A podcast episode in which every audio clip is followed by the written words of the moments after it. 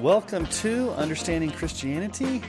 I'm your host, Pastor Sean Cole. I'm the lead pastor of Emmanuel Baptist Church in Sterling, Colorado. I also serve as an adjunct professor of theology, church history, Old and New Testament at Colorado Christian University. Thank you for listening to our podcast today. I'm thankful that you've had a chance to, to listen today. And I just want to share with you a, a few weeks ago, actually, it was last week, um, I engaged in a podcast discussion or a debate with um, the men over at Pastor with No Answers. And this podcast will be online in a few days, uh, but it was with Chris Date and Joey and Jared over at Pastor with No Answers. And it was on the nature of hell. And so, what it was, was I was supposed to represent the traditional or orthodox view of hell being a place of eternal conscious torment for those who do not have faith in Christ. Chris Date, on the other hand, proposed the other view, the view that's called the annihilationism view or conditional immortality view. Uh, Chris is an evangelical Christian. He believes in inerrancy and the authority of the Bible. He considers himself a five point Calvinist, so we have many things in common but he believes in what's called annihilationism the belief that the wicked in hell will suffer for a period of time, and then after that, they will cease to exist. They will be annihilated. They will die in hell. There's not eternal conscious torment for unbelievers in hell. And so, what I'd like to do is you can, you can listen to that podcast when it comes out, Pastor with No Answers, but I wanted to just share my thoughts and my my views on this on a podcast so that you would have an understanding um, of really where the traditional view is in line with the annihilationism view. And this is a topic that I really didn't have a lot of knowledge on. Obviously, um, I've always believed in the traditional or the orthodox view of hell. Um, I knew that cults like the uh, Jehovah's Witnesses believed in annihilationism, and then um, some some aberrant groups like Seventh Day Adventist also believe in it. So I, I kind of did not delve much into that because I figured though that's a view just held by by cults or aberrant groups. But as um, I was forced to engage this topic with a brother who actually is an evangelical born again Christian who does hold to the um, orthodox views that I hold to, but up on this one issue we differ very greatly. Um, I had to do some research into what it is that they actually believe. And so, what I want to give you are the three major presuppositions to this position. They come to the table with three uh, presuppositions or three majorly held beliefs that they hold to. And, and, and, these beliefs are really the linchpins or the foundations for um, how they come exegetically to the belief in annihilationism. And here's the first foundational view, the supposition that they come with, uh, the conditional immortality view. This is the view that only believers, only believers are given the gift of immortality at the new birth, at regeneration. And so, therefore, believers have the ability to live forever in heaven, whereas non believers, the lost, are not given the gift of immortality.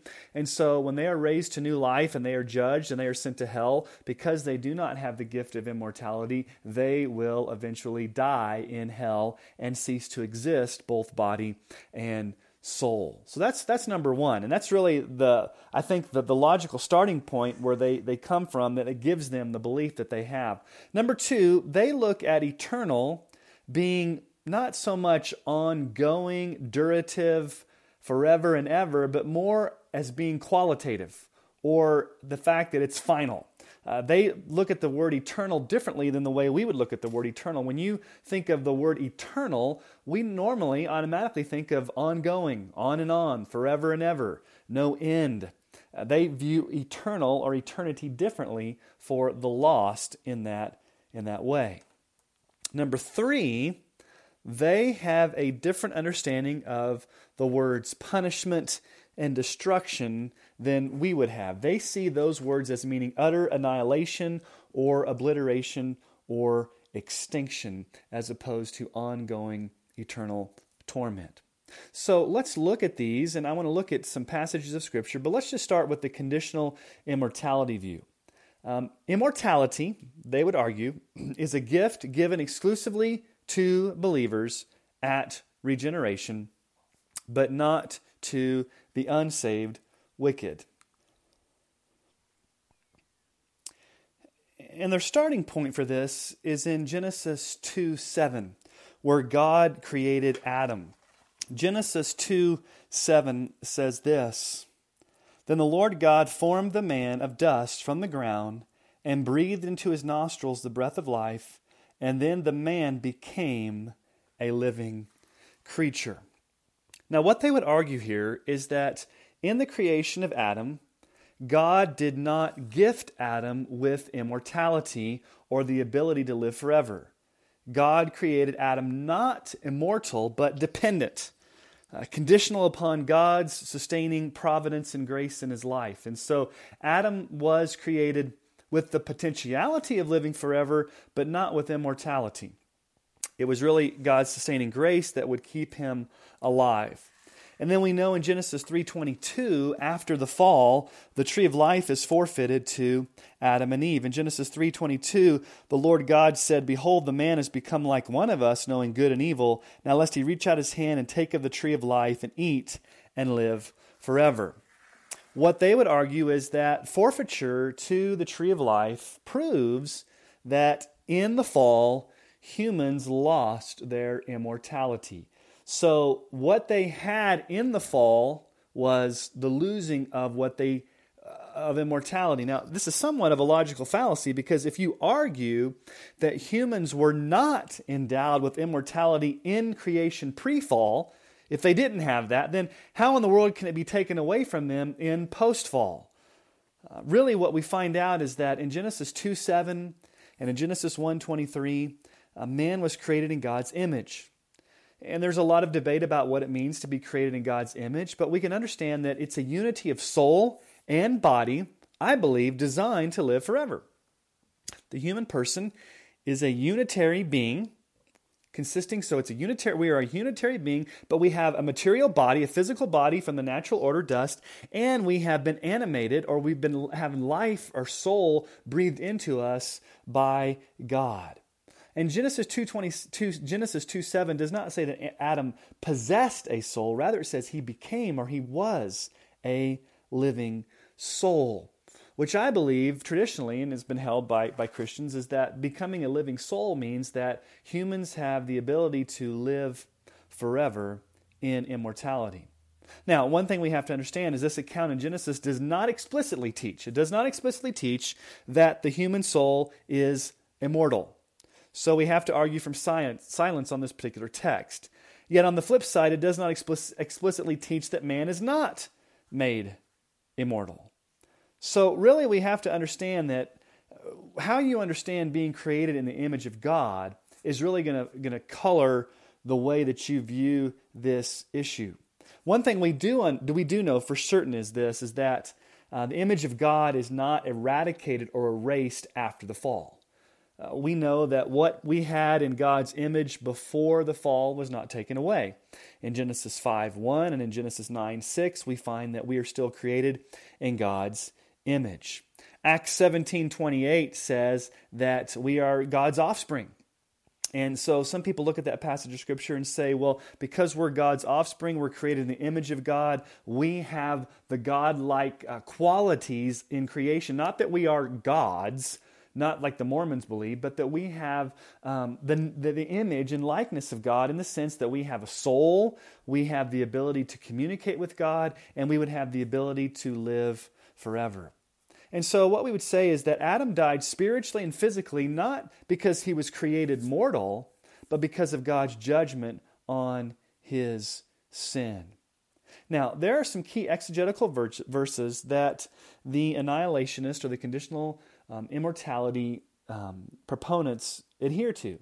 And one that Chris is particularly fond of is Isaiah 66, 22 through 24. And this is really quoted by Jesus in the Gospel of Mark when Jesus talks about hell. And so let's read together Isaiah 66, 22 through 24. Isaiah writes, For as the new heavens and the new earth that I make shall remain before me, says the Lord, so shall your offspring and your name remain. From new moon to new moon, and from Sabbath to Sabbath, all flesh will come to worship before me, declares the Lord. And they shall go out and look on the dead bodies of the men who have rebelled against me, for their worm shall not die, and their fire shall not be quenched, and they shall be an abhorrence to all flesh. Because it is in Mark 9:43. If your hand causes you to sin, cut it off. It is better for you to enter life crippled than two hands to go to hell, to the unquenchable fire. And if your foot causes you to sin, cut it off. It's better for you to enter life lame than with two feet to be thrown into hell.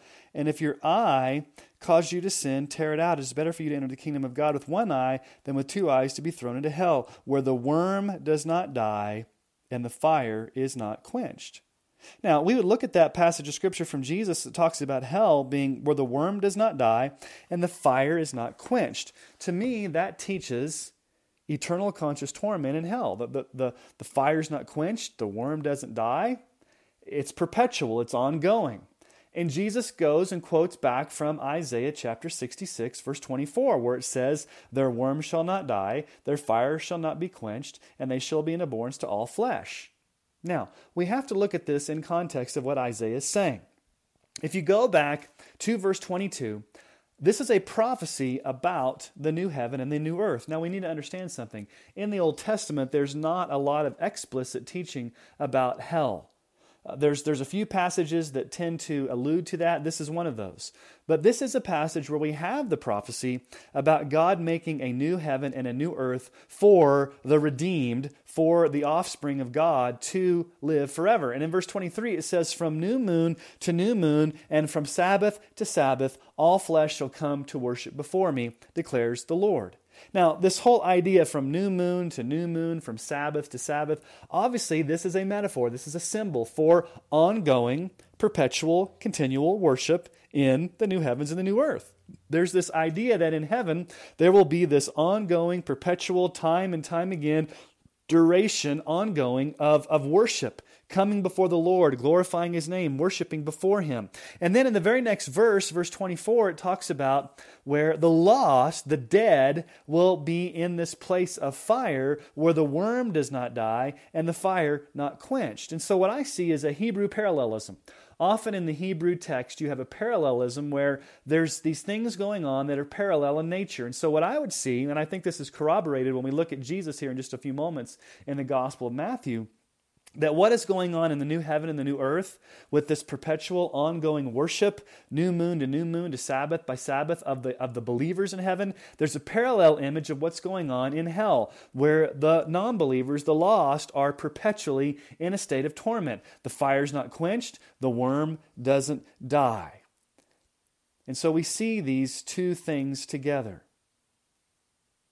One commentator from the book of isaiah uh, Spence Jones, professor, says this. He says the incongruity of the two images shows that they are not to be understood literally, but both alike imply everlasting continuance and are incompatible with either the two modern heresies of universalism and annihilationism. Now, what I want to do here is I want us to look at Matthew 25, 41 through 46 because I think Matthew 25, 41 through 46, in parallel with the book of Revelation, really explicitly teach eternal conscious torment in hell forever and ever. So, this is Jesus' teaching on the final judgment, separating the sheep from the goats. And so, let's pick up in Matthew 25, 41 through 46. Jesus says, Then he will say to those on his left, Depart from me, you cursed, into the eternal fire, prepared for the devil and his angels. For I was hungry, and you gave me no food. I was thirsty, and you gave me no drink. I was a stranger, and you did not welcome me. Naked, and you did not clothe me. Sick and in prison, you did not visit me. Then they also will answer, saying, Lord, did we see you hungry, or thirsty, or stranger, or naked, or sick and in prison, and did not minister to you? Then he will answer them, saying, Truly I say to you, as you did not do it to one of the least of these, you did not do it to me. And these will go away into eternal punishment, but the righteous into eternal fire. that last verse there is very key as far as what we need to understand as far as eternal judgment and eternal life. Now, one thing we need to understand is that in verse 41, it says that there has been eternal fire prepared for the devil and his angels. And then in verse 46, it says, These will go away into eternal punishment. So, contextually, I think we have to see eternal fire that's prepared for the devil and his angels as the same place that the wicked will go away into, into eternal punishment. Revelation chapter 20, verses 10 through 14, tells us this place of eternal fire prepared for the devil and his angels. In Revelation 20, 10 through 14, the devil who had deceived them was thrown into the lake of fire and sulfur, where the beast and the false prophet were, and they will be tormented day and night forever and ever. Then I saw a great white throne of him who was seated on it. From his presence, earth and sky fled away, and no place was found for them. And I saw the dead, great and small, standing before the throne, and books were opened. Then another book was opened, which is the book of life. And the dead were judged by what was written in the books, according to what they had done. And the sea gave up the dead who were in it. Death and Hades gave up the dead who were in them, and they were also judged, each one of them according to what they had done. Then death and Hades were thrown into the lake of fire. This is the second death. Now, one thing we see here is that the devil and the false prophet and the beast were thrown into this lake of fire where they will be tormented day and night forever and ever. That's the terminology that John uses there in Revelation. Day and night, showing a progression forever and ever, showing this eternal progression where they will be tormented. Now, Jesus, back in Matthew 25 41, says, Go into the eternal fire prepared for the devil and his angels. I believe he's talking about the same thing. This eternal fire where there will be torment day and night. Verse 46, Jesus calls it eternal punishment, the righteous eternal life. So I think there's a parallelism. Now, I think verse 46 also gives us a parallelism. It says, These will go away into eternal punishment, but the righteous into eternal life. And so I see this as a parallel. Uh, what the righteous are experiencing in eternal life, ongoing forever and ever, is parallel to what the unrighteous, what the lost people will experience in eternal punishment ongoing forever and ever. Now, Chris Date would disagree with this. He would say that there's a parallelism, but it's it, the parallelism is it comes to light when we see that only those that have life will live forever because they believe in conditional um, immortality. So he would say, yes, the righteous go into eternal life because they have the ability through regeneration to live forever, but the unrighteous don't get the ability to live forever, so they go to eternal punishment, and he sees eternal punishment as ceasing to exist at one point, finally dying out in hell, not eternal conscious torment. Now, another thing we have to look at is the word punishment they will go away to eternal punishment. The Greek word simply means chastisement or retributive punishment. It doesn't say anything about extinction or annihilation. Um, what Chris and others in the review really believe is that this punishment is really the outcome or the result of the suffering. Uh, a person in hell suffers for a while, then they die. They get the death sentence, they're executed, and what the finality of is, or what the outcome of it is, more the eternal thing. Um, he sees punishment as a completed noun of action, not as an ongoing verb. But the question we've got to ask in is why does Jesus put the word eternal before the word punishment? Punishment, eternal punishment. Speaking of a duration of punishment. Um, this word does not mean annihilate. Other uses of the word are in Acts 4:21.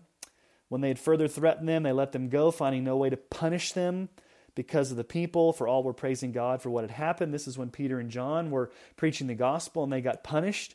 Uh, the same Greek word there, it doesn't mean annihilated, it means that they spent time in prison. It was a, it was a prison sentence. They were punished for a duration of time uh, as a way to, to, to, to chastise them, to say, don't keep preaching. Now, what I really want to focus on, though, is the word eternal, because there seems to be a lot of debate over what the word eternal means. Does the word eternal mean the finality of judgment?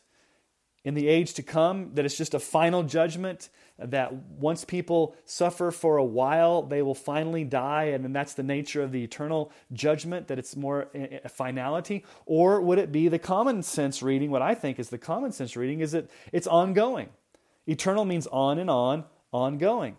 Now, if you look at the word eternal, the Greek word eternal, and you look at the top three or four what we call exegetical dictionaries or Greek lexicons that are reputable, and what I mean by reputable are ones that you would go to as a scholar, you would go to when you're writing a, dissertation or you're, you're doing scholarly work, not, not Strong's, which, you know, nothing against Strong's, but that's just a basic one. Um, but let's look at some, some very reputable uh, lexicons that give definitions. So, Kittel's. Um, this is the big one. Um, it gives a comprehensive view, um, written by, by Kittle, uh, the Greek lexicon. Um, what he says is eternal means unceasing or endless. That's the way they define it unceasing or endless. The BDAG, Bauer, Danker, Arndt, and Gingrich. It's probably the top one of the top Greek lexicons. This is what they they said. It's a, it's a Greek lexi- English lexicon of the New Testament and of other early Christian literature. The BDAG it says pertaining to a period of unending duration without end. So that lexicon sees it as an unending duration without end. Okay, what about Louw-Nida? Louw-Nida is another reputable lexicon. It says pertaining to an unlimited duration of time. And then in talking about um, eternal life, it does give a, a, qualitative distinction to it, not just the fact that it goes on and on, but there is a, a qualitative distinction to it. Um, and so they see it as unending. The Exegetical Dictionary of the New Testament says that it is ongoing. They also talk about in relationship to judgment, they say, quote, in this negative accentuation, the meaning unceasing, everlasting comes through even more strongly than is true in cases where there is a positive stress. So they would even say that the, the everlasting or eternal put before the word punishment or judgment enhances the idea that it's unceasing, that it's everlasting, that it's ongoing. And so four of the top Greek lexicons define the term eternal in relation to these passages that talk about eternal destruction, eternal punishment, eternal life as ongoing, as unceasing, as on and on. And so the, the, the actual word eternal at face value, even, even if you were to, and just a few weeks ago, I, I, was in a Bible study with some, some people, it was an adult Bible study, and I just asked them in preparation for this podcast, when I say the term eternal, what do you think it means? And, and the first thing that came to their mind was, well, it means ongoing, it means forever, it means on and on. And I said, yeah, that's, that's the basic meaning of what the word eternal, when we all think of the word eternal, that's what normally comes to mind. And so that's what the Greek word means um, as far part of its semantic domain in, in the lexicons, in how it's used in the scriptures. Now, here's another question that we've got to ask. And this is the question I have. In this age to come, in hell, where the lost are going to be punished for a period of time, how long is the time? What is the duration? Can they show me a verse that speaks of the timing or the length or the duration of the punishment that ends in annihilation? How temporary is it? Are there degrees of punishment? Um, does somebody, and I don't mean to be crass here, but is, is somebody who's who's larger, maybe uh, weight size, do they do they last longer in hell because there's more more body fat? I, I don't know. Does somebody like Hitler? Does he burn longer than some just normal lost person who didn't commit all these major atrocities against mankind? Does he, does he burn for just a short amount of time? There's no particular passage of Scripture that teaches this duration. And when asked this question, they will say the Bible's silent on that. We don't know what the duration is of that. And so you have a problem there with this whole idea of, of just how long is the duration? How long does it last? How, how long does a lost person suffer? What is the, the right period of time? How long is long enough? Uh, the scriptures don't really seem to, to speak about this um, short or long or, or whatever duration. The Bible speaks of ongoing eternal punishment. Now, another question is could be how can God exact infinite punishment for a, a finite sin? They would say, how can God make a person live forever in hell when they've sinned in their body um, finitely. They're, they're, they're not, this, it doesn't seem to, the punishment doesn't seem to fit the crime. Well, we need to understand that, first of all, the, the sin is against an infinitely holy, infinitely gracious and good, supreme, sovereign God. And that in and of itself would deserve unending punishment. But here's something I think that I don't know if the Bible actually proves this. This is more of an opinion. I don't think the scripture is explicit. So again, t- take me on this as this is Sean Cole's opinion. Okay, so uh, I could be wrong on this, but I think that those condemned to hell will go on sinning for eternity. I, I don't think there's any repentance in hell. Uh, if they're unregenerate, if they have not been regenerated and they're sent to hell, they're going to hate it there. They're going to continue to sin against God. And so the question then is if they keep sinning and piling up sin and piling up sin and piling up sin for duration after duration, then would there not be more punishment to keep on going? Um, and so the punishment will continue as long as the sinning does. Now, again, I don't know if the Bible explicitly teaches that, but I think it makes sense based upon the totality of what the Scripture teaches about, about sin. Now, one of the scriptures that I really want us to go to is Revelation 14 9 through 12, because this is a parallel to Matthew's passage of Scripture. And I think these two passages together, what Matthew teaches and what Revelation teaches, give us some of the clearest teaching on hell as an eternal conscious torment. So let's read together Revelation 14 9 through 12. And another angel, a third, followed them, saying with a loud voice If anyone worships the beast and its image and receives the mark on his forehead and on his hand, he also will drink the wine of God's wrath poured full strength into the cup of his anger, and he will be tormented with fire and sulfur in the presence of the holy angels and in the presence of the Lamb, and the smoke of their torment goes up forever and ever, and they have no rest, day or night, these worshippers of the beast and its image, and whoever receives the mark of its name. Here's a call for endurance of the saints, those who keep the commandments of God and their faith in Jesus. Don't have time to go into all the teaching about the mark of the beast and other things, but let's just say this represents the, the, the, um, the fate, the finality of the lost people who will die and go to heaven. And so I think there is a parallel here to what Jesus taught us in Matthew 25, 41 through 46, with this whole idea of eternal punishment. Now, let's just look at the word torment. The smoke of their torment goes up forever and ever, and they have no rest day or night. The word torment does not mean extinction, it does not mean annihilation anywhere in the New Testament. As a matter of fact, if you just look through the book of Revelation, it almost always means conscious suffering. In chapter 9, verse 5, it says they were allowed to torment them for five months, but not to kill them. And their torment was like the torment of scorpions when it stings someone. So there's a duration on the torment. It's, it's five months there. You also see it in Revelation chapter 12, um, I'm sorry, in Revelation chapter 11, verse 10. And those who dwell on the earth will rejoice over them and make merry and exchange presents because the two prophets had been a torment to those who dwell on the earth. They had tormented them. They had, they had, it was a duration of time. Uh, we, well, you also see it again in chapter 20, verse 10, where we saw that the smoke of their torment, they will be tormented day and night forever and ever. That's the, the lake of fire where the devil and the beast and the false prophet had been thrown. And so the word torment almost always, even in the book of Revelation, means conscious suffering. It does not mean annihilation, it does not mean death. And also notice the word day and night.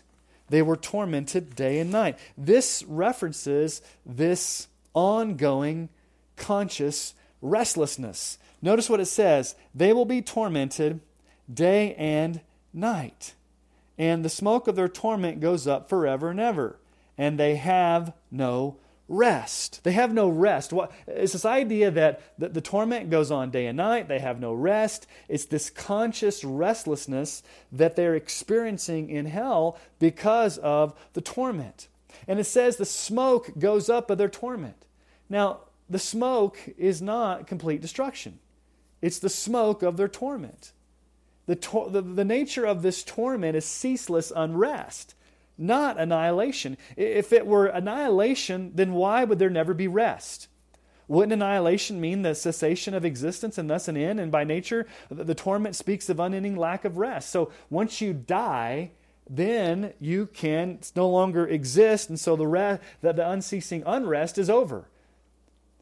And so you have this picture of night and day, have no rest, unceasing torment. The parallel grammatical structure, have no rest day and night, is verbatim to the Greek phrase in chapter 4, verse 8 of the four living creatures. In chapter 4, verse 8, it says, And the four living creatures, each, each of them with six wings, are full of eyes all around and within. And day and night they never cease to say, Holy, holy, holy is the Lord God Almighty, who was and is and is to come. Day and night they never cease to say. So here's the picture In heaven, day and night, unceasing, in the state of eternal rest, as the book of Hebrews, chapters 3 and 4, would tell us, Christians, believers, are forever in a state of rest, unceasingly worshiping the Lamb, Jesus Christ, day and night. Parallel to that, non believers, the lost, are in hell, suffering conscious torment day and night. They never have rest. The smoke of their torment goes up day or night. It is an eternal punishment. So I think those two verses, Matthew chapter 25, verses 41 through 46, and Revelation chapter 14, really give us some strong teaching on the eternal conscious torment of unbelievers in hell. Now, let's look at a problematic verse because here's a verse that at first glance may seem a little problematic and may, may seem to teach the, the, the view of annihilationism. And that's from 2 Thessalonians chapter 1, 8 through 9. Now, one thing we need to remember is that Paul does not do a lot of explicit teaching on hell. Uh, this is probably the most um, clear passage he has on it. Jesus does a lot more teaching on the doctrine of hell. The book of Revelation has a lot more on the doctrine of hell. But here's Paul in talking about when Christ comes back, how he's going to come back in vengeance, inflicting judgment upon his enemies, and then the final resting place of the saints, uh, as well as the final place of those who are against God. So 2 Thessalonians 1 8 through 9. Jesus will come back in flaming fire, inflicting vengeance on those who do not know God and on those who do not obey the gospel of our Lord. They will suffer the punishment of eternal destruction away from the presence of the Lord and from the glory of his might. Now, there's the word destruction there. So the question we've got to ask is what is the nature of this punishment in relation to the term eternal destruction? What does the word destruction mean? Does it mean annihilation? Does it mean extinction? Or does it mean torment? It's the Greek word olethros. The Greek word olethros, destruction. The other place we find it in Paul's writings is in 1 Thessalonians 5 3. While people are saying there's peace and safety, then sudden destruction will come upon them as labor pains come upon a pregnant woman, and they will not escape. Now, the question is are there, are there two destructions? One at the coming of the Lord, where they will not escape his judgment and they'll be destroyed forever? Or is there a destruction later on after they've suffered an indeterminate period of time in hell? Uh, if you take the, the view of annihilationism and you see these two destructions, then you really have you have a destruction that comes at the second coming and then you have a destruction that comes later on after they've suffered time in, in hell. So, which one is it? If, it? if it's a destruction that means annihilation or extinction, you'd think at the second coming of Christ they would be destroyed. They, they would cease to exist. But the Bible teaches there's a resurrection of the unrighteous. They'll face judgment, and then they will spend time in hell, according to the annihilation view, for a period of time, and then they will be destroyed. So the question then becomes what does this word destruction mean? Olethros, Another Greek word is apollumi. Apollumi um, is used often to, to, to talk about the word destruction. Let's just look at these two words. Now, in Ezekiel chapter 6, verse 14, now I know Ezekiel is in the Old Testament, and so the Old Testament was written in Hebrew, but there's what's called the Septuagint. And the Septuagint is the Greek translation of the Old Testament. And so it's the, it's the Bible that really Paul and, and even Jesus used in their day. And sometimes they will translate Hebrew words into Greek that gives us an idea of how it's used also in the New Testament. And so in Ezekiel 6:14, I will stretch out my hand against them and make the land into a desolation and into a ruin.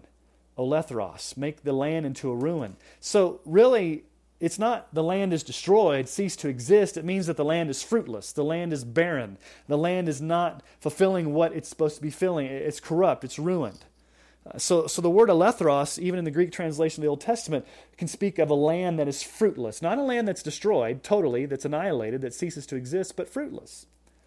1 Corinthians 5 5, when Paul is talking about uh, the brother in the church in Corinth who was sinning, claimed to be a Christian, was having an incestuous relationship, uh, with another woman in the church. The church was celebrating this. Paul says, Come and exercise church discipline. He says in 1 Corinthians chapter 5, verse 5, You're to deliver this man to Satan for the destruction, olethros, of the flesh, so that his spirit may be saved in the day of the Lord.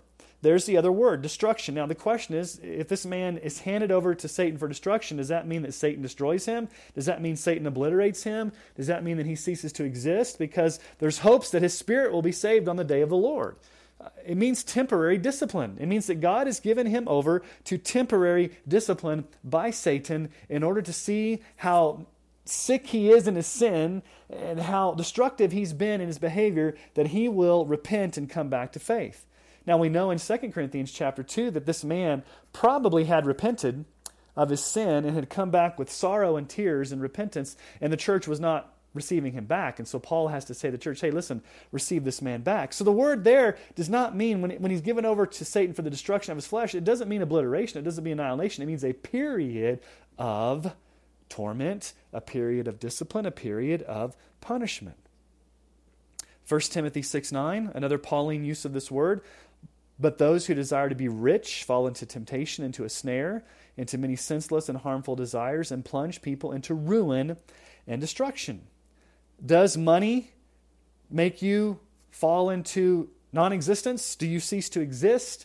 Are you obliterated? Are you annihilated? No, it's used with the word ruin, destruction. It means that you become fruitful, you become corrupt, you be, become taken over by this uh, uh, in punishment.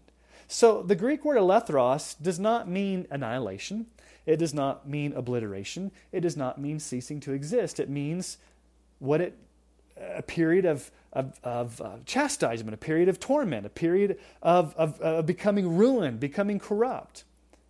Now let's talk about the word apollumi. Because apollumi is often used to talk about destroy or perish.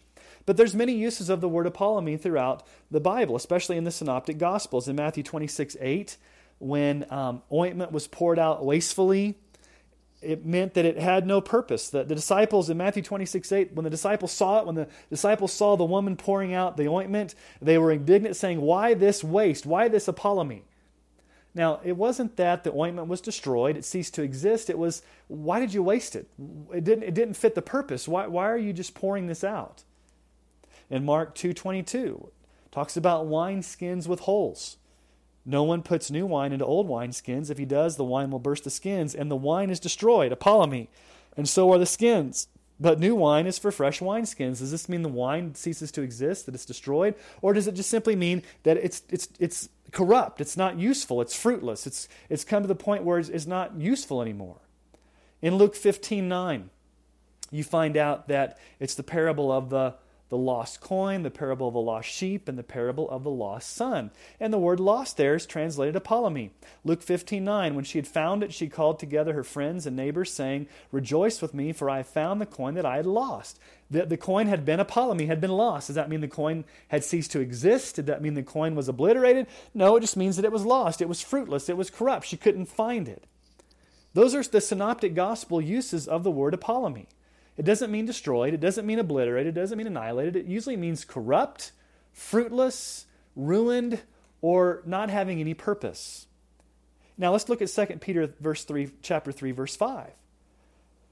Peter says, "For they deliberately overlooked this fact that the heavens existed long ago, and the earth was formed out of water and through water by the word of God, and that by means of these the world that then existed was deluged with water and perished. Apollumi. The world was deluged with water and perished. Now here's the question Did, Was the world destroyed? Was the world obliterated off the map? Did planet Earth cease to exist and then God create a new Earth? No, but Peter says it was destroyed. It was apollumi. It was perished. What does that mean? Well, it means it was disfigured.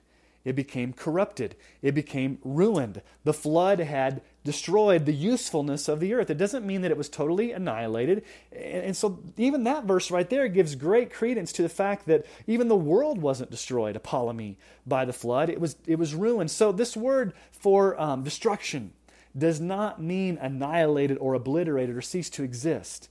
In none of these cases that we've just looked at do the subjects cease to exist or become extinct or annihilated. They, they've become corrupt, they become ruined, they become useless for their original intended purpose. And so that's what's going on in hell. Eternal destruction does not mean that you will be destroyed, obliterated, no longer existing. It just means that in heaven, as you're experiencing eternal conscious torment, you will experience ruin, corruption. You will be lost. You will be no longer useless. You will be fruitless. You will be um, not according to your original purpose of glorifying God. It will be a, an unending period of torment. Now, one thing we have to look at is that the word eternal is in front of there. It says eternal punishment. Again, why would Paul put the word eternal in front of the word punishment? He could have just said it was a period of punishment that happens for, for a period of time and the person's annihilated. He puts the word eternal in front of that. Now, it's already been demonstrated from the study of the word eternal that we've already looked at from lexicons and from Matthew 25 and from Revelation chapter 19 that this means ongoing. Literally, what Paul says is age long in the age to come, which never in the New Testament speaks of this age as coming to an end, but as continuing. Now, Wanamaker is a scholar, and he has written part of the commentary of the Greek New Testament, the epistles to the Thessalonians, the commentary on the Greek text, the New International Greek Commentary. He's a, he's a well known scholar. Listen to what he says about this text, about this passage with the word um, eternal put before the word punishment. I quote Wanamaker in the New International Greek Commentary where he says this quote, The problem is made more difficult by the qualifying adjective eternal.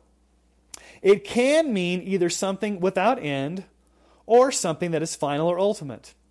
The latter, final or ultimate, would accord with the sense of annihilation, while the former, something without end, would fit the idea of destruction in the metaphorical sense of punishment.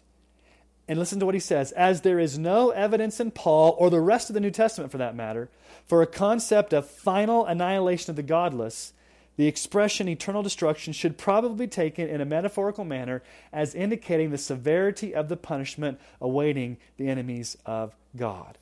So he takes the argument that it could mean both, but based upon the word eternal used by Paul and by the rest of the evidence of the New Testament, he comes to the logical and, and, and exegetical conclusion that it does not mean annihilationism, but eternal conscious suffering in hell. Now, there's another statement that gives us a definition about this.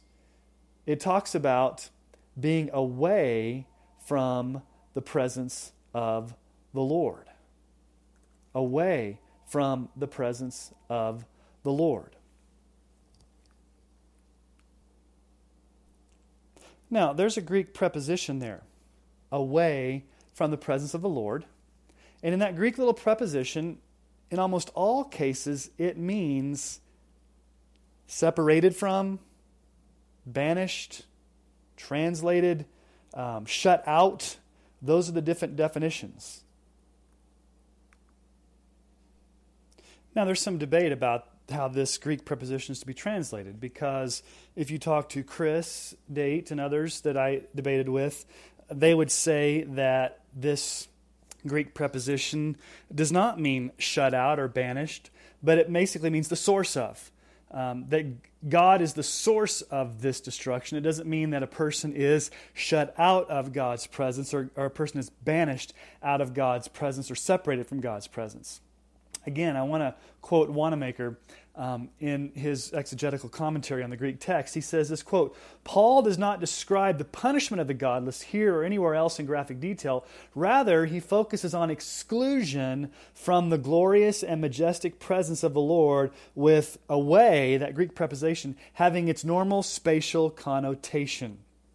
So he talks about the spatial connotation, and that's really the way that that Greek preposition is almost always translated. It means away from, banished, shut out. Um, it means that a person is um, outside the presence of God. And so the question then becomes if that's the normal way of translating that Greek preposition, how can a person who's been annihilated, how can a person who's died in hell be shut out from the presence of God if they no longer exist? Logically, a person must continue to exist to not have access to Christ's presence. And so I think contextually here, the nature of the punishment is eternal as well as retributive or penal. It's outside the presence of the Lord. It's of little significance if those punished are not conscious of their separation from the Lord. And so I think what Paul's saying here is that it's eternal banishment, eternal torment, eternal ongoing punishment outside of the presence of the Lord forever and ever, not a total destruction or an annihilation. Now, let's just bring this down to real life because no matter how you slice it, this is a topic that is very difficult to, to wrap our minds around, and it's not a pleasant topic. Who wants to talk about about hell and the nature of eternal suffering. Uh, some people come to the conclusions of annihilationism based upon emotional or philosophical arguments.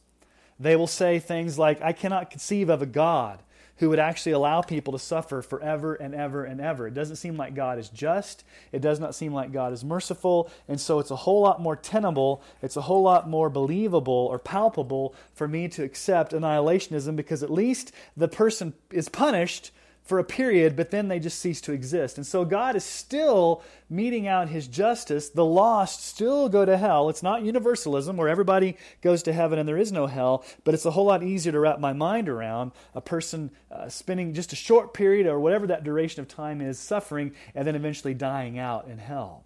I can see how a person do, comes to those conclusions. Now, now Chris and the others will not come to this with as much of an emotional appeal as they will exegetical. They've really come to the exegetical conclusions that they've come to based upon the text. Uh, I mean, when I was set up to do this um, podcast, I didn't realize what I was getting into.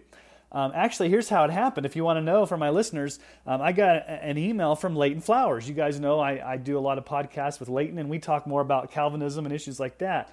Well, they had contacted Leighton to see if Leighton would be willing to do this podcast on hell. And, and, and, I guess he didn't feel like he had the time or whatever. And so he gave them my name. And so they contacted me and said, Would you like to do this? And I said, Sure. And so they gave me the person that I was going to be debating, Chris Date. And so um, Chris and I had a conversation uh, about a week before we were going to do the podcast together.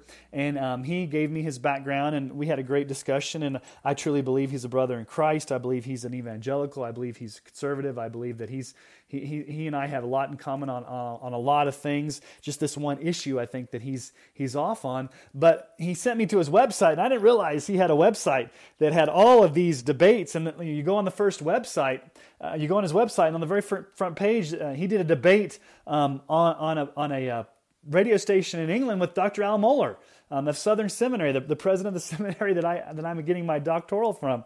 Um, and so he's he's co-written books and he's got all of this stuff. And so that was a little intimidating. And then when I got on the podcast before we started, I found out that they initially had asked Dr. James White to be the one to come on here. And so um, I felt even more intimidated that you know Dr. White had turned it down. And so uh, here I am representing the eternal conscious torment view with guys that are that are considered experts in their field. And I think it was a good podcast. I'll let you be the judge of that. But here's the point um, regardless of, of which view you hold to, whether you're an, a conditional immortality or annihilationist, or you believe in eternal conscious torment in hell, the bottom line is that um, in our evangelism, we don't want anybody to go there. We want to be clear in telling the entire world that God is a God of justice, God is a God of wrath, and He will punish sin. He will come again. Jesus will come again in vengeance, inflicting justice and punishment upon his enemies.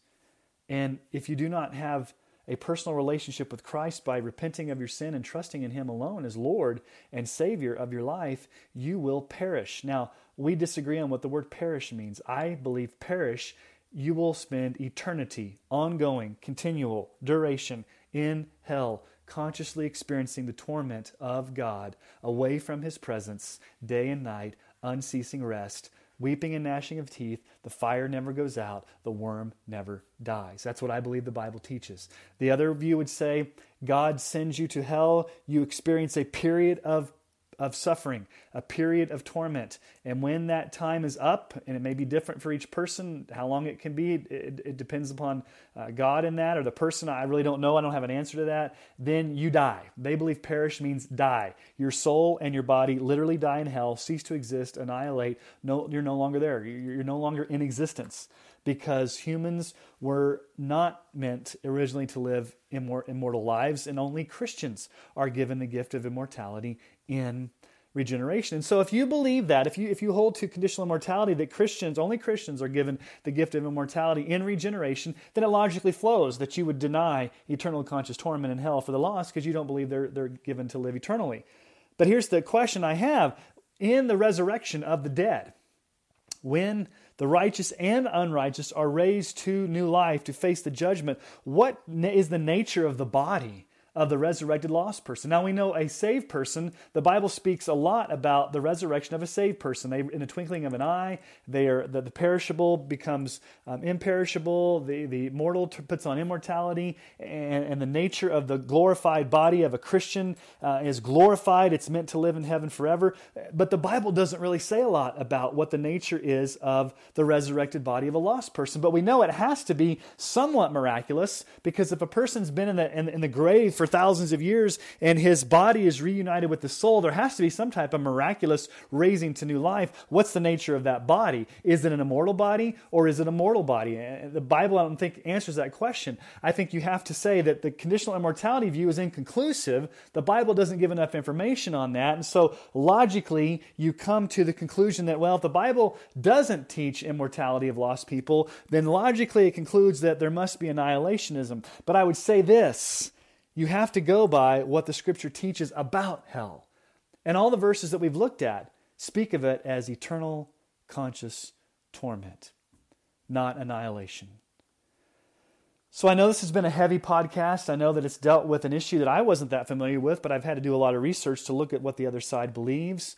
And I look forward to uh, you listening to the podcast, Pastor with No Answers. I think it's supposed to air the Monday after Thanksgiving.